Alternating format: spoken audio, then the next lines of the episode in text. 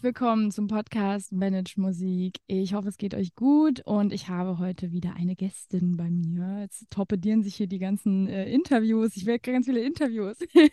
und zwar die liebe Sandra Janke. Hallo Sandra.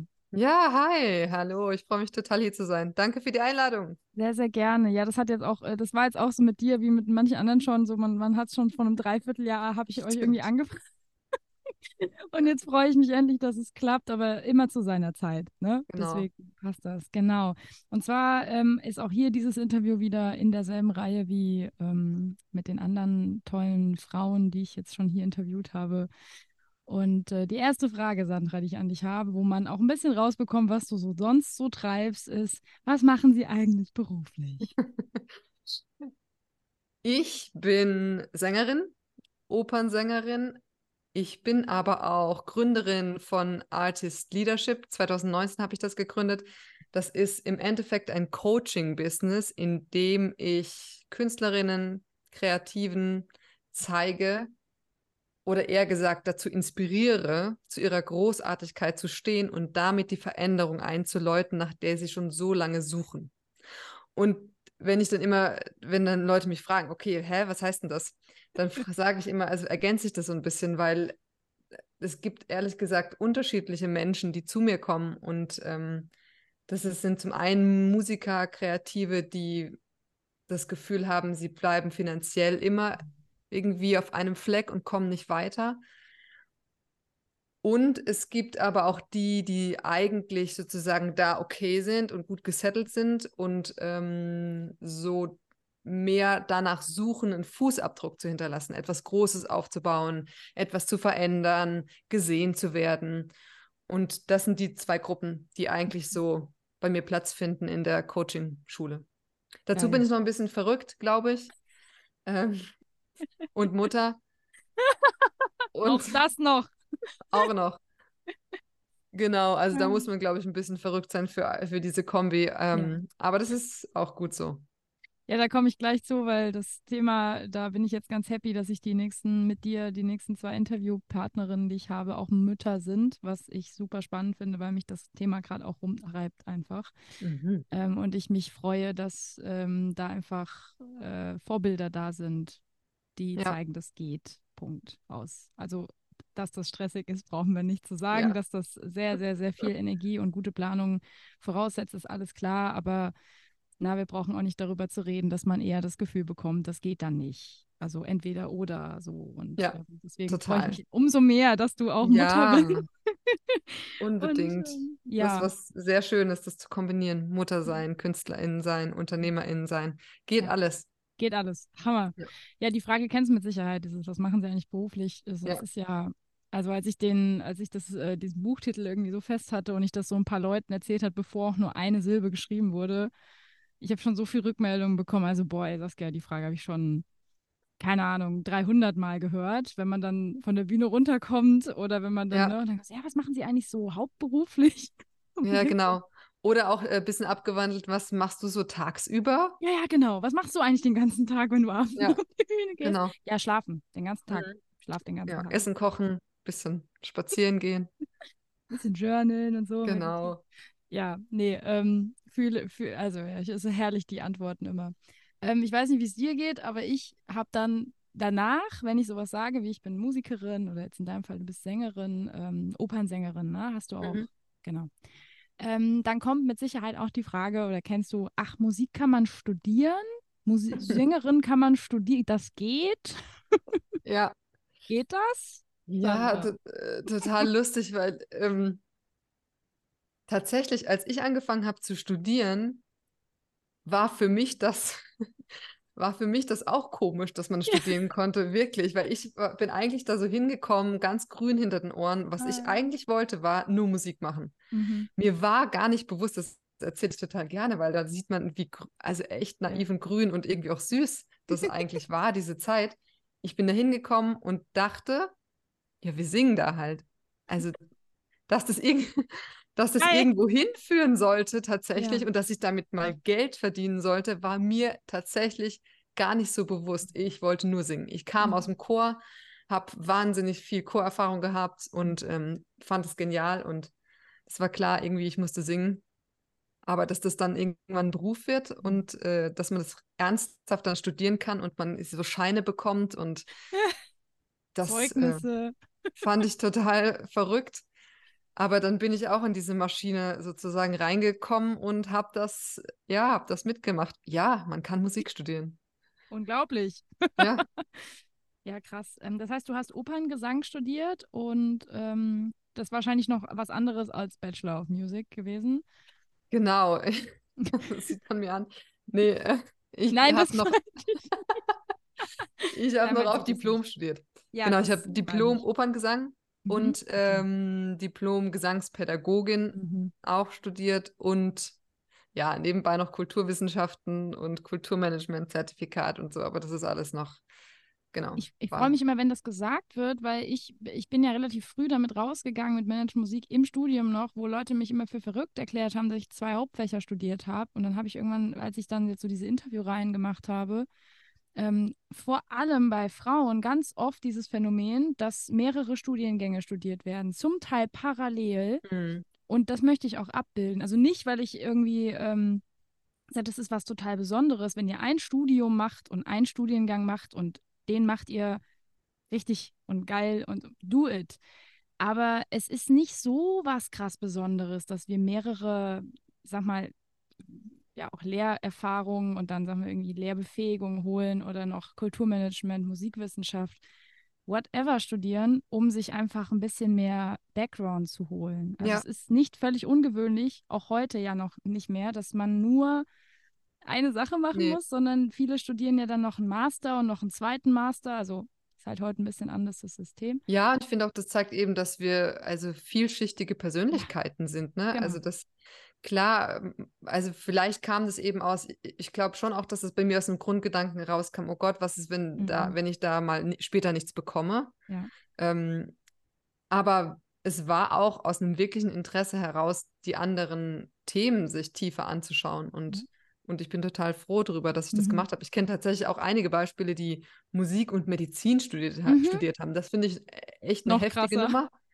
Weil ich, ich kenne von meinem Bruder, der Arzt ist, wie das Studium da abgelaufen ist. Und ich hatte es mir damals auch überlegt, zwischen Musik und Medizin, aber beides gleichzeitig, das, da muss ich schon sagen, wow, das Ja, ist ja. heftig. Ja, aber das ist, wie gesagt, das ist nicht ganz so ungewöhnlich, Nö. wie es manchmal scheint. Ne? Also, weil Nee, gar nicht. ähm, gerade wenn man mehrere Interessen hat äh, oder auch innerhalb von einem Fachgebiet jetzt Musik mehrere Dinge machen möchte, so warum nicht? Ja. Also und nacheinander kann man es natürlich auch machen, aber wenn jetzt jemand entscheidet, ich mache das gleichzeitig oder parallel, irgendwie, wenn das geht, so do it, ja. Und ich Ja. meine, Musik, äh, im Musikbereich ist ja Pädagogik und künstlerisch zu kombinieren jetzt auch eher die Regel als eine Ausnahme, dass man dann sagt, okay, ich, heutzutage kann man da Profile wählen und so ein Gedöns, aber ja, genau. Am Ende ist es doch so, dass an Musikschulen zum Beispiel, wenn man jetzt darauf aus ist, wo diese Lehrbefähigung ja ein, die Mhm. Eintrittskarte ist, ansonsten fragt kräht ja kein Hahn nach dieser Lehrbefähigung. Nee. ähm, aber wenn man die da haben möchte, dann macht es Sinn, das auch zu studieren. Und ich persönlich Ja. finde, es geht eher um den pädagogisch-didaktischen Background als um das Zeugnis am Ende. Das, äh, Ja, ja, das äh, sowieso, das Zeugnis. You know. Ja, und wo du ja gerade eben am Anfang von dem Thema Finanzen gesprochen hast, das war Mhm. auch bei mir so ein, das hat vor zwei, drei Jahren ganz schön eingeschlagen, das Thema. Gott sei Dank früh genug habe ich es geschnallt. Ähm, die Frage bekomme ich auch immer noch recht häufig, kann man denn davon leben? Hm. Ah, da bin ich jetzt bei dir ganz richtig. Ja, also ähm, ich glaube, manche besser als die anderen, logischerweise. Und ich habe da, glaube ich, zwei ganz gute Geschichten, die ganz gut passen Sehr gerne. auf, auf diese Frage. Und zwar war das, ich glaube, das war circa 2018, ich weiß nicht mehr genau das Jahr. Aber ich erinnere mich, dass mein Mann und ich saßen in dem Büro eines schicken Finanzberaters. Mm. Mhm. Und es ging darum, wir hatten eine Wohnung gefunden. Wir waren total happy. Wir hatten eine dreijährige Tochter oder zweieinhalbjährige Tochter zu dem Zeitpunkt und dachten, oh, wir cool, wir kaufen eine Wohnung und Mhm. wir fangen endlich an, sozusagen so ein Familiending hier zu Mhm. machen. Und ähm, wir saßen in diesem Büro auf den schicken Stühlen, vor uns der Berater mit seinem schicken Anzug. Und wir haben über dieses Objekt gesprochen und äh, mussten sozusagen all unsere Finanzen, äh, was da so war, sozusagen auf den Tisch legen.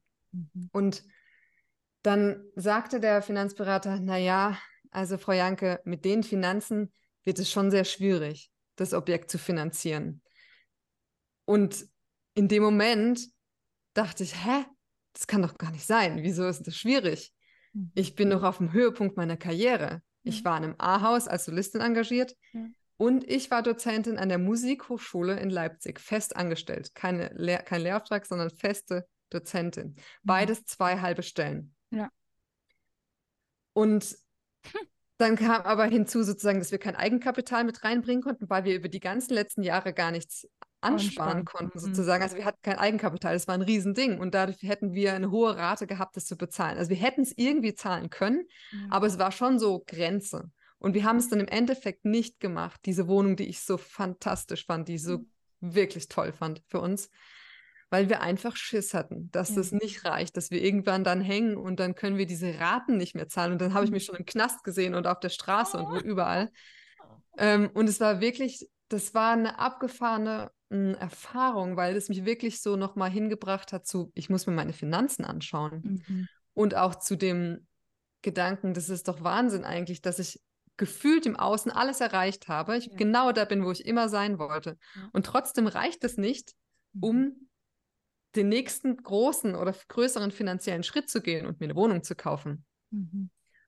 Ähm, das hat mich ganz schön beschäftigt und ich habe angefangen, darüber nachzudenken, wie wir eigentlich leben als KünstlerInnen und was wir machen können, um das zu verändern. Habe angefangen, ganz viel zu lesen, Kurse zu belegen, Verkaufen, Verkaufspsychologie, Marketing, mhm. sichtbar und all das, ne? Ja. Was ich heute auch sozusagen jetzt verstanden habe für uns KünstlerInnen. Und ähm, habe das dann angefangen sozusagen in die Welt zu bringen, weil mhm. ich echt eine Veränderung wollte, weil mich selbst das so blockiert hat. Und ähm, eine Sache, die ich ziemlich schnell geschnallt hatte, war, dass wir, dass es ähm, schwer ist sozusagen, oder dass wir nicht mehr, ich sag's mal so rum, dass wir nicht mehr unsere Zeit gegen Geld eintauschen ja. sollten. Cool. Weil wir immer hinten, unter, hinten runterfallen. Also ich sehe so viele unterrichtende Künstler, die einfach stu stundenweise, also Unterricht geben sozusagen. Und da steckt so viel mehr Arbeit drin als diese Stunden. Und dafür kriegen sie so einen kleinen Lohn. Und es ist so unberechenbar, weil Schüler absagen. Und jedenfalls habe ich gemerkt, ich habe nur eine bestimmte Zeitkapazität mhm. am Tag. Und das sind eben mal nur, sag ich mal, acht Stunden. Oder ich habe damals da noch viel mehr gearbeitet und mich fast tot gearbeitet. Ja. Nee, tot nicht, aber in Burnout gearbeitet. ähm, dass ich irgendwann halt gemerkt habe, ich kann diese Zeit nicht mehr eintauschen, ich ja. muss mir was anderes einfallen lassen. Mhm. Und das war für mich echt so ein, eine Erkenntnis, okay, irgendwie muss ich verändern, nicht mehr Zeit gegen Geld einzutauschen, sondern eine, eine Paketform, eine Transformation anzubieten. Mhm. Und das ist vielleicht nochmal die Gegengeschichte, die ganz wichtig ist zu hören, dass vor ungefähr zwei, drei Jahren ist ähm, jemand auf mich zugekommen, äh, sie wurde dann zur Klientin, ähm, die genau das gleiche Problem hatte. Sie meinte, ich unterrichte so viel, mhm. aber gleichzeitig kommt nicht wirklich viel dabei raus. Was kann ich machen? Hilf mir bitte. Ja. Und wir haben nämlich angefangen, dann ihr ganzes Unterrichtskonzept umzubauen mhm. auf Pakete. Ja. Und dann hat sie innerhalb kürzester Zeit hat sie 10.000 Euro mehr für das Gleiche bekommen. Im Endeffekt, nein, sie sagt, das war erstmal mehr Arbeit, weil sie ja. erstmal umstrukturieren musste und sich da reinfinden musste aber im Endeffekt für die gleiche Arbeit und das, daran arbeiten wir natürlich noch, dass es besser wird oder dass, we, äh, ne, mhm. dass man sich nicht mehr kaputt arbeitet. Mhm. Aber trotzdem ist 10.000 Euro mehr sind dabei rumgekommen. Und das fand ich so eine beeindruckende Zahl mhm. für eine Musikerin, die eigentlich das Gefühl hatte, ich werde immer da stehen bleiben. Es wird sich niemals verändern. Von daher sage ich ja, man mhm. kann davon leben. Ja. Ich bin aber überzeugt davon, dass wir umdenken müssen, weil unser System nicht mehr so funktioniert wie vor 30, 40 Jahren. Es hat sich einfach verändert. Ja, und die Möglichkeiten sind ja ähm, immens. Also ich habe, ja. ich muss auch dazu sagen, als ich dich zum ersten Mal, ich glaube, die, ähm, ich glaube, die Julia Reckendrees hatte mhm. Mich auf dich gebracht damals. Ich habe sie auch im Interview gehabt und ich habe da ein paar Mal von dir ein Posting und so gesehen und so und habe dann aber auch tatsächlich, als Julia sagte, folg mal der Sandra. Und ich dachte so, Sandra, wer Sandra? Und dann habe ich den Kanal entdeckt und Ähm, ich habe mich zu dem Zeitpunkt extrem alleine damit gefühlt, mit dem, was ich aufgebaut habe. Als ich dann aber sah, dass, äh, also in der, in der Musikszene, als ich dann aber gesehen habe, dass Menschen, Menschen wie dich gibt, die genau auf denselben Dampfer schon noch früher gekommen sind, ähm, weil ich natürlich sehr gekämpft habe mit der ganzen, ich sag mal, Kritik von außen im Umfeld, die mir dann erklären wollten, dass Webinare für Flöte, das wird nicht funktionieren und, und das wird keiner kaufen und die Leute wollen doch Präsenz und, und, und eins zu eins Unterricht und da, da, da, da. Mhm. Und ich habe, ich, ich bin halt vom Persönlichkeitstyp her eher so, die sagt, fuck it, was die anderen mir erzählen, wie das, ne, also wenn ich jemanden frage um Rat, dann frage ich die Sandra, weil die hat schon geschafft. Sprich, ich frage Menschen, die schon da sind, wo ich hin will und lass mir nicht von Menschen, die das nicht geschafft haben, was ich schaffen will, erzählen, wie ich es machen soll. Mhm. Da bin ich ja schon sehr dankbar gewesen. Aber ich habe mich damals irrsinnig alleine damit gefühlt, dass ich gesagt habe, Moment mal, wir haben mit, mit durch Corona die Leute dazu bekommen, dass sie online in irgendeiner Form Unterricht oder Weiterbildung, Gruppenkurse und so weiter akzeptieren. Das muss man ja sagen, es ist dadurch passiert. Die Leute haben auf einmal verstanden, ah, okay, ich muss gar nicht quer durch Deutschland fahren, um bei irgendwem Unterricht zu nehmen, zum Beispiel. Oder, ähm, ah, ich kann auch einen Gruppenkurs machen. Und ähm, als ich das vor zwei, drei Jahren irgendwann so gedacht habe, so, hey, ist eigentlich voll geil, was man alles machen kann, meine Expertise in so und so Kurse zu packen. Und, und damals war ich aber ich, auf weiter Flur alleine in meinem mhm. Umfeld mm. damit. Und als ich mm. mit Managed Musik angefangen habe, habe ich gesagt, Blog, Podcast für Musik, Musikschaffende, warum machst du das? Ich meine, da sind doch, da gibt es doch keine Leute so ungefähr, ne? 33.000 Studierende studieren Musik in Deutschland. Ist schon eine relativ große Zahl, finde ich. Und wenn ja. davon irgendwie nur ein Prozent bei mir Kurse kaufen, dann brauche ich keinen Unterricht mehr zu geben. So, und, und, aber so denken die Leute ja nicht, weil sie, wie du sagst, in ja. diesem alten System festhängen von, ich tausche meine Zeit, meine Unterrichtszeit, meine Konzert, mhm. meine Probenzeit, meine Zeit auf der Bühne gegen Geld. Ja, und gleichzeitig weißt du, Saskia, ich glaube, man muss denen sozusagen ein bisschen äh, diese Last von den Schultern nehmen oder will ihnen sagen, ja. ich verstehe das, weil ja. das ist eine Sache, wir, das ist halt auch so beigebracht worden. Ja. Ich glaube, das ist das ganze System, in dem wir ja. drinstecken, dass es so suggeriert wird. Mhm. Es wird so gemacht und so wurde es immer gemacht und es war erfolgreich für einige so. Ja. Deswegen müssen wir das machen. Deswegen ist, glaube ich, dieser, mhm. mh, ne, dieser Drang, das erstmal zu ändern, der kam das erste Mal auf in Corona, weil man gemerkt hat, oh Mist, hier läuft nicht. was ganz, ganz schief und das ist dadurch hochgekommen durch Corona. Und ähm, aber das ist sozusagen, ja, also nicht, eigentlich nicht die Schuld der, der MusikerInnen, denke ich Absolut mal. Absolut nicht. Also ja. das ist, da hast du recht. Also die Schuld von der Last, die Schuld von der Last. die Last auch geil, ne? Freudscher Versprecher. Ja. Die, ähm, die, die, Last von der Schulter zu nehmen, ähm, ja. im Sinne von, ihr könnt nichts dafür. Also wenn ihr jetzt hier zuhört, gerade wenn ihr noch jünger seid, ich weiß ja, dass die, die Hauptzielgruppe ist hier so zwischen 18 und 35, also es sind schon eher Jüngere, die hier zuhören. Ähm, und äh, deswegen mache ich ja diese Interviews auch. Also und auch meine Solo-Folgen, um immer wieder zu sagen, so, hey, ähm, es ist auch nicht alles Gold, was glänzt in der Musikhochschule. das heißt, da wird einem irgendwie in der Käseglocke so eine Welt vorgegaukelt, die faktisch schon seit 25 Jahren nicht mehr existiert. Ähm, nur leider hat das irgendwie, haben das in den Musikhochschulen viele ProfessorInnen und RektorInnen noch nicht so ganz verstanden. Manche schon. Es gibt mittlerweile immer mehr, die das gerafft haben. Ähm, aber auch ich bin noch in einer Studienzeit gewesen, wo man mir quasi suggeriert hat, so, du kriegst eine Stelle im Orchester oder du kriegst eine Stelle in der Musikschule. Ähm, also eine feste Stelle.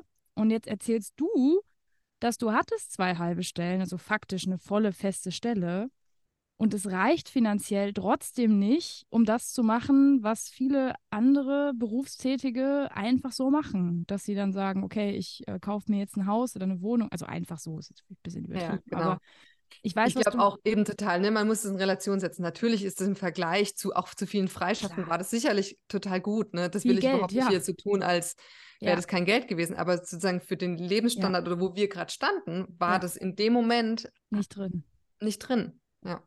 Das ist krass. Mhm. Ja, wo du es gerade ansprichst, jetzt, äh, ja, jetzt kann ich die Frage endlich jemandem stellen, die da auch wirklich was zu melden hat. Nein, ähm, also ich bekam ähm, deswegen habe ich es auch ins Buch reingepackt, äh, die Frage, relativ häufig so seit meinem 25. Lebensjahr, ja, wie willst du das denn dann mit der Familie vereinbaren? Mhm. Also den Beruf als Musikerin und Selbstständige vor allem, da kam das nämlich selbst, ich möchte selbstständig arbeiten. So, ja, wie willst du das denn dann mit der Familie vereinbaren? Diese Frage habe ich, mein Partner, hat, der hat die nie bekommen. Die habe immer nur ich bekommen. Die mhm. wie ich das vereinbaren möchte als Mutter, dann, wenn ich so. Ähm, und die Frage würde ich dir gerne stellen, weil du schaffst es ja offensichtlich sehr, sehr gut. ähm, wie schaffst du das zu vereinbaren als hm, Mutter? Ja. Ich habe einen Partner, einen Ehemann, der mich wahnsinnig unterstützt. Also das ist echt Nummer eins, muss ich dazu sagen. Mhm. Wir führen, glaube ich, wirklich eine sehr gleichberechtigte. Ehe einfach, indem ja, wir beide einfach unsere Bedürfnisse äußern und auch unsere beruflichen Leidenschaften oder unsere beruflichen Tätigkeiten nachgehen zu gleichem Maße.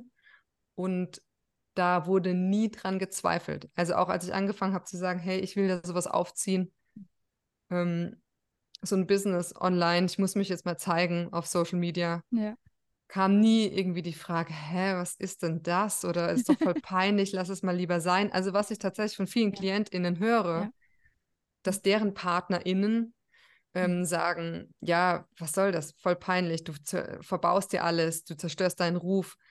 Das hätte man mir auch sagen können zu dem Zeitpunkt ja. und das hat er nie getan. Mhm. Und das ist wirklich, für mich ist das ein ganz großer Schlüssel, also so mhm. Unterstützung auch da, da gehe ich noch weiter im Thema Unterstützung, dass ich mir immer Leute gesucht habe, was du schon genannt hast, ähm, die auf dem gleichen Weg waren oder die schon weiter waren und ich habe mhm. mich unterstützen lassen. Ich habe ja. von vornherein, auch wenn ich damals eigentlich nicht das Geld hatte, investiert mhm. in mich und, und ähm, in Coaching, in Business, ja. ähm, in Weiterbildung. Und es hat sich für mich immer ausgezahlt. Ähm, und heute ist es wirklich so, dass wir eigentlich ja fast so ein bisschen ausgeklügeltes System haben an Organisation. Also mhm. wir sind einfach total gut in Absprechen, in Absprachen, Kalender führen, mhm. ähm, Zeit nehmen, also auch vor allem Zeit nehmen für uns als Paar, Zeit nehmen als Individuum, dass mhm. wir auch Dinge alleine machen. So Dinge machen wir wirklich ähm, mittlerweile gut, haben es da eingespielt. Mhm. Und das muss man ein bisschen für sich rausfinden. Aber ich glaube wirklich, dass das machbar ist. Mhm. Total machbar. Ähm, man muss einfach so ein Netz um sich rum mhm. haben und, und ein Supportsystem und sich auch trauen ähm, zu fragen, nach mhm. Hilfe zu fragen, nach Unterstützung zu fragen. Und übrigens, das muss ich noch dazu sagen, wir haben keine Omas und Opas hier. Ja, krass. Also fragen. auch das, ne, ja. geht. Das geht, ja. Geht trotzdem. Geht alles. Es gibt ja noch andere Menschen, denen man vertrauen kann. ja, eben, also das, genau, ja. die sind nicht da. Die wohnen zu weit weg. Die können nicht mal so vorbeikommen und, und babysitten oder so. Ja, wirklich ja, soziales Netzwerk. Das ähm, ist, glaube ich, also ich meine, mir ist das mittlerweile klar, weil ich genug Frauen, auch mit denen ich mich austausche, übrigens, by the way, an alle Frauen, die gerade zuhören, ähm, so Frauenzirkel es ist so wichtig, dass ihr wirklich ähm, ein Netz habt, auch aus vielleicht erfahreneren Frauen. Das ist, mir tut das total gut, dass ich mittlerweile Freundinnen im, im Freundeskreis habe, die 15, 20 Jahre älter sind als ich. Ähm, und ja, eine Freundschaft muss nicht immer auf gleichaltriger Ebene sein, sondern man kann sich eben auch mit anderen Frauen austauschen. Und gerade bei dem Thema ist es, glaube ich, so wichtig, dass man sich dann da auch supportet, dass man sich Leute im, im, wie du sagst, gar nicht mal welche, die dann die Kinder nehmen, in Anführungsstrichen, sondern wo man so weiß, okay, wenn der Schuh drückt, wenn mal irgendwie was ist, dass man auch Menschen um sich hat, die einem zuhören, weil ich, das geht ja allen Menschen so, auch ohne Kinder. Ja, dass man Definitiv. sagt, okay, ich äh, brauche mal ein offenes Ohr und ich brauche Menschen, denen ich vertraue, wo ich nicht hingehe mit einer Idee und gesagt ja. bekomme, ja, ist doch alles scheiße. Mhm. Ähm, und da habe ich, hab ich sehr stark aussortiert in meinem Umfeld. Also, weil als ich dann so mit den ganzen Dingen losging, äh, ich kann das bestätigen, da sind mir auch so ein paar Menschen im Umfeld ähm, flöten gegangen, kann man mhm. sagen. Ich gemerkt habe, ja. nee, also ich brauche niemanden, der mir dann ähm, erzählt, dass das ja alles nicht funktionieren wird und, ähm, ne, und es ist traurig, aber die gehen zu lassen, ist auch nochmal Persönlichkeitsentwicklung. Ähm, und zum Thema Frau, das würde mich auch sehr interessieren, gerade auch, du bist jetzt, glaube ich, die dritte Opernsängerin hier im Mhm. Podcast. Ich habe immer ganz viele Sängerinnen hier. ähm, ich weiß, bei euch ist da, glaube ich, die, das hat Julia schon gesagt, das ist so ein bisschen mehr Frauending. Also bei Opernsängerin denkt man oft eher an Frauen. Man hat dann so diese Diva im Kopf, also Mhm. gerade Menschen, die jetzt nicht so mit der Szene äh, kollidiert sind, äh, verbunden sind. Ich habe diese Frage leider auch eher negativ in äh, Erinnerung. Äh, wie ist das denn so, als Frau auf der Bühne zu stehen? Das war der Aufhänger von meinem Buch, weil so ist das, ist überhaupt die Buchidee entstanden, Mhm. weil ich da stand und dachte, also der Satz davor war, als, also für eine Frau haben sie wirklich gut moderiert. Also ich weiß, in welchem Ja. Kontext die Frage gemeint war. Ähm, mich würde interessieren, hast du da Erfahrungen mit als Sängerin gemacht, dass du da in irgendeiner Weise das Gefühl hattest, eine andere Behandlung, andere, doch eine andere Behandlung zu bekommen, zum Beispiel? Negativ wie positiv? Ähm, ehrlich gesagt, kenne ich diese Frage nicht, muss ich Okay, dir ganz ehrlich sagen. Also mir wurde sie nie so sozusagen gestellt, ähm, weder positiv noch nicht. negativ. Also Mhm. ich, ich weiß gar nicht, also woher das oder warum das kommt. Ähm, hm. Hast du nicht gestellt bekommen. Das ja Nee, schön. ich habe die einfach nicht gestellt bekommen. Ich, ich weiß es nicht genau. Also ich habe vielleicht aber auch nie, also ich habe mich nie wirklich in solchen mh, Kategorien gesehen. Ja. Also ich habe nie jetzt bewusst gedacht, ich bin eine Sängerin, ich muss mich jetzt besonders behaupten Ja. im Vergleich zu den Männern, sondern habe einfach Mhm. dazu gestanden, wer ich bin oder was ich sagen will und mache das einfach und habe nicht gedacht, oh, da muss ich das jetzt anders sagen. Mhm. Ähm, und vielleicht ist das etwas, was sozusagen nach draußen auch Mhm. dann geht, ne? Sozusagen das Gefühl, okay, ich nehme sie ernst als Mensch oder als Künstler. Ja. Ja. Ähm, ja, da, da, das muss ich sozusagen als, das ist meine Antwort auf die Frage. Ja, das ist ja, das ist ja wunderschön. Ich freue mich ja, wenn Frauen keine ähm, Sexismuserfahrungen im Arbeitsplatz erlebt Ja. haben. Also das ist ja ein schönes Beispiel zur Abwechslung, weil Ja, ähm, gerade unter InstrumentalistInnen ist es, kommt ja nochmal aufs Instrument an, gar nicht mal so ungewöhnlich. Also ich habe Ja. mehr als eine Situation gehabt, wo ich als äh, Organisatorin von meinem Quintett als jüngstes Mitglied und dann auch noch eine Frau ähm, wirklich mit Veranstaltern so Gespräche hatte, wo dann sowas gesagt wurde wie, ja, können wir nicht mit ihrem männlichen Kollegen das mhm. sprechen, weil Mhm. ähm, ich mit meinen 22 Jahren nicht ernst genommen wurde oder dann solche Geschichten sind mir öfter passiert und Wow.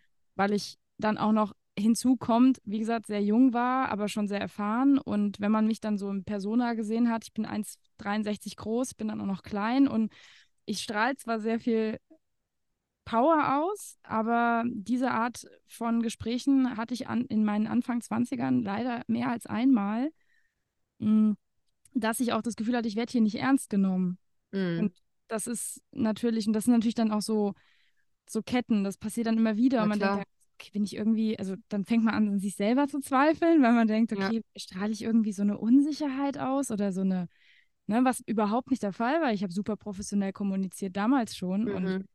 Ähm, das finde ich, finde ich krass, wie unterschiedlich Ja. dann natürlich auch die Erfahrungen sind, aber ich freue mich immer, wenn ich höre, dass so, Ja. dass, dass jemand nicht solche Erfahrungen machen Aber musste. weißt du, das- ehrlich gesagt, erinnert mich das an dieses Beispiel, ich weiß nicht, ob du es im Kopf hast, von der deutschen National, ähm, äh, Ja. deutschen Frauenfußballnationalmannschaft, ha- wurde die eine doch gefragt, ich weiß leider ihren Namen nicht mehr, ob sie äh, eine vergleichbare ähm, weibliche Spielerin kennt, äh, so der, die so spielt wie Neymar. Mhm. Und dann meinte sie, nee, ich kenne keine weibliche Spielerin, die drei Minuten auf dem Boden liegt. Das fand ich irgendwie, das fand ich sehr bezeichnend. Ja. Fand ich ganz cool.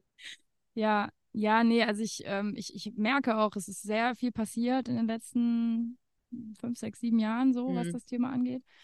Ähm, aber ich bin da auch einfach, das ist auch voll mein Themenfeld, wo ich so sage, so, nee, ich lasse das auch äh, heute, wenn ich das irgendwo im Umfeld mitbekomme oder wenn ich dann sogar live bei sowas dabei bin, wo ich, das rieche ich ja drei Meilen gegen den Wind, ähm, wo ich so sage, so, hey, ich bin hier als Mensch, wie du gerade sagtest, ich bin hier als Mensch mit einer Message oder mit meiner Wahrheit, die ich spreche.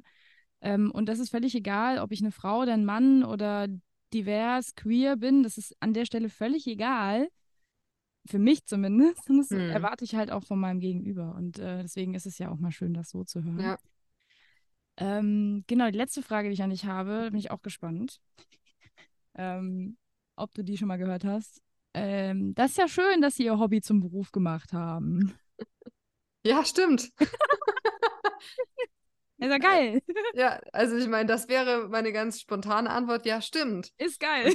Total. Und wenn, ähm, wenn ich dann weiter drüber nachdenke, knüpft es ehrlich gesagt so ein bisschen an meine Zeit an, sozusagen am Studium, als ich das wirklich so dachte, ne, ah, cool, ich Ja. mache mein Hobby zum Beruf und das Ja. ist mega, ich singe den ganzen Tag und so. Mhm. Ähm, das ist dann halt so lang Realität, bis man merkt, Mhm. okay, jetzt studiere ich nicht mehr. Und jetzt? Jetzt muss ich ja Geld verdienen. Ja. Ähm, ich glaube, da war für mich zum ersten Mal so ein Einbruch, dass ich gemerkt habe, hm, okay, vielleicht war das gar nicht, gar nicht so richtig cool, Mhm. das so zu machen, weil jetzt bin ich gezwungen Mhm. zu singen und vielleicht macht mir es dann auch irgendwann keinen Spaß mehr. Ja. Irgendwann hatte ich das tatsächlich auch. Also ich muss sagen, Gott sei Dank, ich bin immer total gerne in die Oper gegangen und habe das Mhm. super gerne gemacht, ähm, als ich jetzt im Festengagement war. Aber trotzdem, ich habe auch irgendwann gemerkt, dass ich unter, also unter so einen unangenehmen Druck gekommen bin, dass ich wirklich liefern muss, dass ich Ja. ähm, äh, Perfektion zeigen muss, dass ich das, das, was vom Publikum oder vom Haus erwartet wird an mich, dass ich das bringen muss. Und ich habe gemerkt, das war schon ein großer negativer oder so ein, eine schwere Last auf mir, Mhm. ähm, dass mir manchmal eben auch das dann wieder die Musik auch versaut hat ein bisschen. Mhm. Und da musste ich mich richtig selbst rauskämpfen wieder. Mhm. Und mir hat tatsächlich mein Business dabei geholfen. Also ich habe eigentlich durch mein, mein Unternehmertum wieder angefangen, Mhm. Die Musik viel mehr wieder zu schätzen und, und lieben zu lernen und, und gerne auf die Bühne zu gehen. Also es hat mich eigentlich als Künstlerin ver, vervollständigt, würde ich Mhm. sagen. Ja, befreit vielleicht auch einfach von dem Druck. Ja, genau, total. Das hat Der mich so Druck befreit und ich konnte wieder endlich jemand, also die sein, die ich da sein wollte, weil ich Mhm. wusste, ich werde nicht sterben, wenn ich das jetzt nicht, also wenn ich das die Ja. nächsten 15 Jahre nicht machen kann. Ich werde Ja. trotzdem was können oder ne? Ja. Irgendwie Ja. leben. Ja, das ist, ja, ähm, das haben mir, das haben mir alle bestätigt. Also, Ja. mit denen ich bisher gesprochen habe, dieser, dieser, am Anfang ist es noch nice und ah, geil, ja, ich mache mein Hobby zum Beruf, was ja wirklich so ist, eigentlich bei fast allen ähm, Menschen in der, ich sag mal, Kulturbranche, auch bei Kunst oder Literatur, ne? Also wenn Menschen ähm, sagen, sie wollen Autor werden, Autorin werden, dann machen sie ja auch irgendwo ihr Hobby des Lesens und des Schreibens zum Beruf. Also das ist ja nicht nur bei uns der Fall. Ähm, und diese Frage wird ja auch oft wirklich von Menschen gestellt, die vielleicht in einem Arbeitsverhältnis sind, in dem sie nicht so happy sind mit dem, was sie tun und, und merken, boah, ich würde auch total gerne mit meinem Hobby Geld verdienen, wo ich dann heute mal so sage, kannst du ja trotzdem machen. Also dazu Mhm. verdienen bis zum gewissen Grad, was ja mittlerweile viele machen, aber dass das bei uns natürlich ganz schnell in so eine, in, in so einer Schiene auf einmal abdriftet, dass ich merke, okay, ich muss liefern, weil ich muss meine Miete bezahlen. Das hat mit Hobby nichts mehr zu tun, Hm. weil ich dann diesen Druck habe. Und in dem Moment, wo man sich dann mit, mit Standbeinen, das weiß nicht, wie oft ich das in meinem Buch geschrieben habe, Standbeine, Ja. baut euch andere Standbeine auf. Das kann alles Mögliche sein. Das muss ja kein Online-Business sein. Das muss jetzt auch nicht jeder ein Online-Business starten, darum geht es ja nicht. Ja. Sondern zu sagen, okay, ich lebe nicht mehr nur von der Musik. Oder versuche es, nur von der Musik zu leben, weil bei den meisten klappt es ja eben nicht. Mhm. Nur Ja, total. Also ich glaube auch, dass es also äh, zu einem gewissen Grade und Zeitpunkt, das muss man für sich im Leben gucken, wann das sein könnte, aber dass es eben sinnvoll ist zu gucken, okay, will ich das vielleicht trennen voneinander? Also wieder meine Kunst zu machen, ohne dass ich in eine Mhm. Form passen muss mit dieser Kunst. Ja. Weil oft kommt dann eben auch so eine Identitätsfrage, bin ich denn dann überhaupt noch Künstlerin, wenn ich das nur ausführe, was ich da tun soll? Und ähm, das voneinander zu trennen, zumindest auch mal zu sagen, ich mache das jetzt mal eine Zeit lang wieder voneinander zu trennen, um mich als Künstlerin wieder zu Mhm. finden, finde ich total sinnvoll. Mhm. Ähm, und manche, ja, wollen das nicht und das muss man natürlich auch akzeptieren, ist ja auch okay. Mhm. Ähm, aber ich glaube, es kann vielen helfen, diesen Druck zu nehmen. Ja, und dann, also gerade wenn man sagt, man hat äh, viel kreative Einfälle, Ideen für Projekte, ne? Ich meine, ich sitze jetzt hier auch die ganze Zeit da und schreibe diese Förderanträge. Das macht Mhm. mich wahnsinnig. ähm, weil meine Intention ist, mit meinem Online-Business irgendwann so frei davon zu sein, dass ich sagen kann, ich mache so ein Projekt und ich bin die Investorin. Mhm. Ich möchte an diesen Punkt kommen, das habe ich hier, glaube ich, in dem Podcast auch noch nicht so gesagt, aber ich möchte an den Punkt kommen, dass ich einfach ein Ensemble, Konzert, Impro, was auch immer mache und ich kann meinen Leuten 500, 600 Euro fürs Konzert zahlen. Ich Ja. zahle das dann, nicht Förder XY. Ja, cool. So, das möchte ich Schön. machen, weil ich habe einfach Lust, tolle Projekte zu machen, aber ich weiß, ich kann nicht gut schlafen, wenn ich meine Musiker, Musikerinnen, die ich dafür anrufe, nicht gut bezahlen kann. Mhm. Und ich möchte aber auch nicht mehr abhängig sein von irgendwelchen Fördertöpfen, weil Ja. dann sitzen da irgendwelche Menschen, die entscheiden anhand, ich habe selber schon in solchen Fördergremien ähm, gesessen und dann kommen irgendwie 80 Anträge rein und 20 können bewilligt werden und die anderen 60 werden halt nicht gemacht. Ja. Und dann Mhm. habe ich irgendwann gedacht, ich möchte auch von sowas nicht mehr abhängig sein. Das heißt, wenn ich Bock habe, ein fettes Konzert zu organisieren mit irgendwelchen geilen Stücken oder mit, mit Eigenkompositionen oder whatever, dann möchte ich das selber zahlen können. Mhm. Und da reden wir dann von Unternehmertum und auf einmal kommen alle so, ja, wie, du willst das selber zahlen können? Sie, ja, ich möchte diese Gagen selber zahlen können. Da Mhm. bin ich nämlich dann Veranstalterin und Künstlerin in einem und ich mache die Regeln. Und dann bin ich nicht abhängig von irgendjemandem, der mir sagt, Ja. ja, was ich jetzt zu tun habe. Total schöne Vision.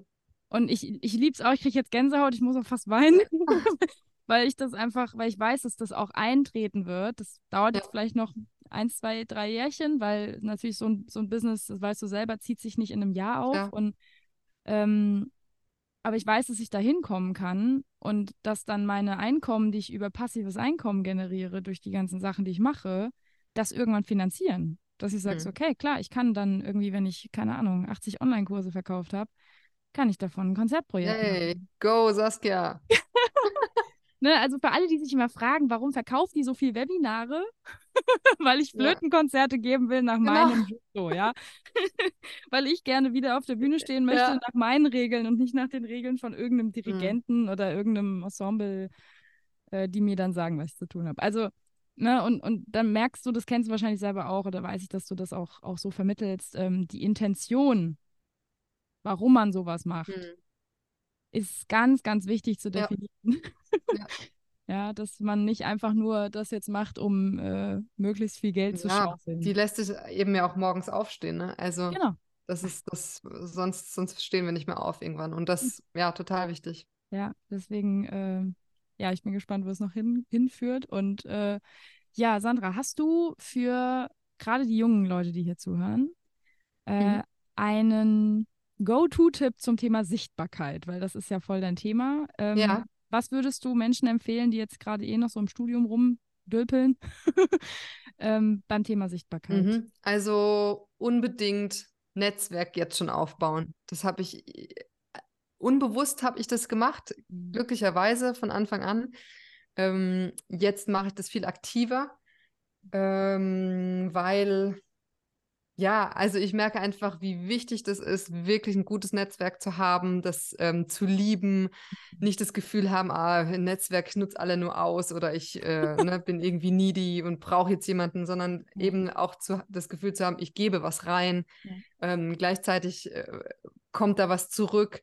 Ich Mhm. habe so viele ähm, Konzerte, so viele Anfragen, so viele Projekte über mein Netzwerk bekommen Mhm. und bin so dankbar darüber. Und ähm, das ist etwas, was ich unbedingt machen würde und unbedingt auch ähm, aktiv werden. Also diese, so ein Gefühl von Warten ist immer ein Zeichen von, das ist nicht gut, da läuft Mhm. was falsch. Also warten bringt uns meistens nicht weiter, Ja. sondern wenn da irgendeine Idee ist, das erste ist teilen. Teilt sie Mhm. mit jemandem und, und fangt an zu überlegen, okay, kann ich vielleicht einen Mini-Teil da schon mal äh, loslegen und, und einen ersten Schritt wagen.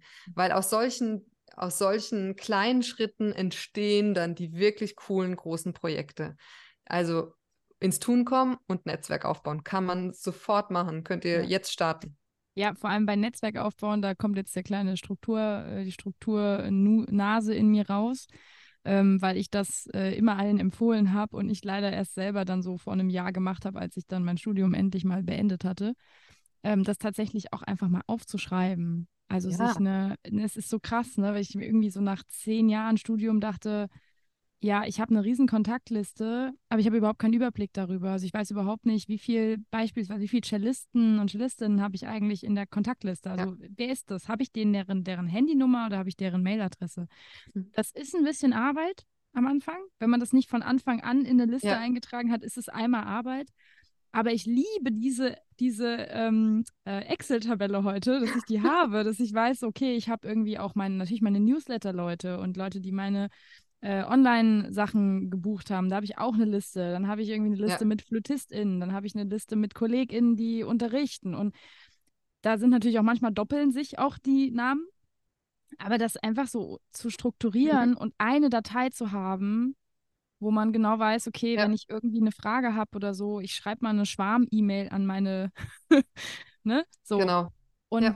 das ist einmal Arbeit, aber ich habe da jetzt schon in den letzten zwölf Monaten so oft war ich dankbar dafür, dass ich mir diese Stunden Arbeit gemacht habe, das einfach mal alles einzutragen. Und nicht nur einfach im Handy nee, so wissen, genau. ja, ich habe da so Kontakte.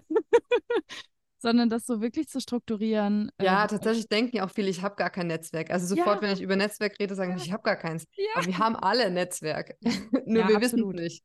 Ja, absolut. Weil wir es einfach nicht aktiv in, in unserem Kopf haben, dass es da ist.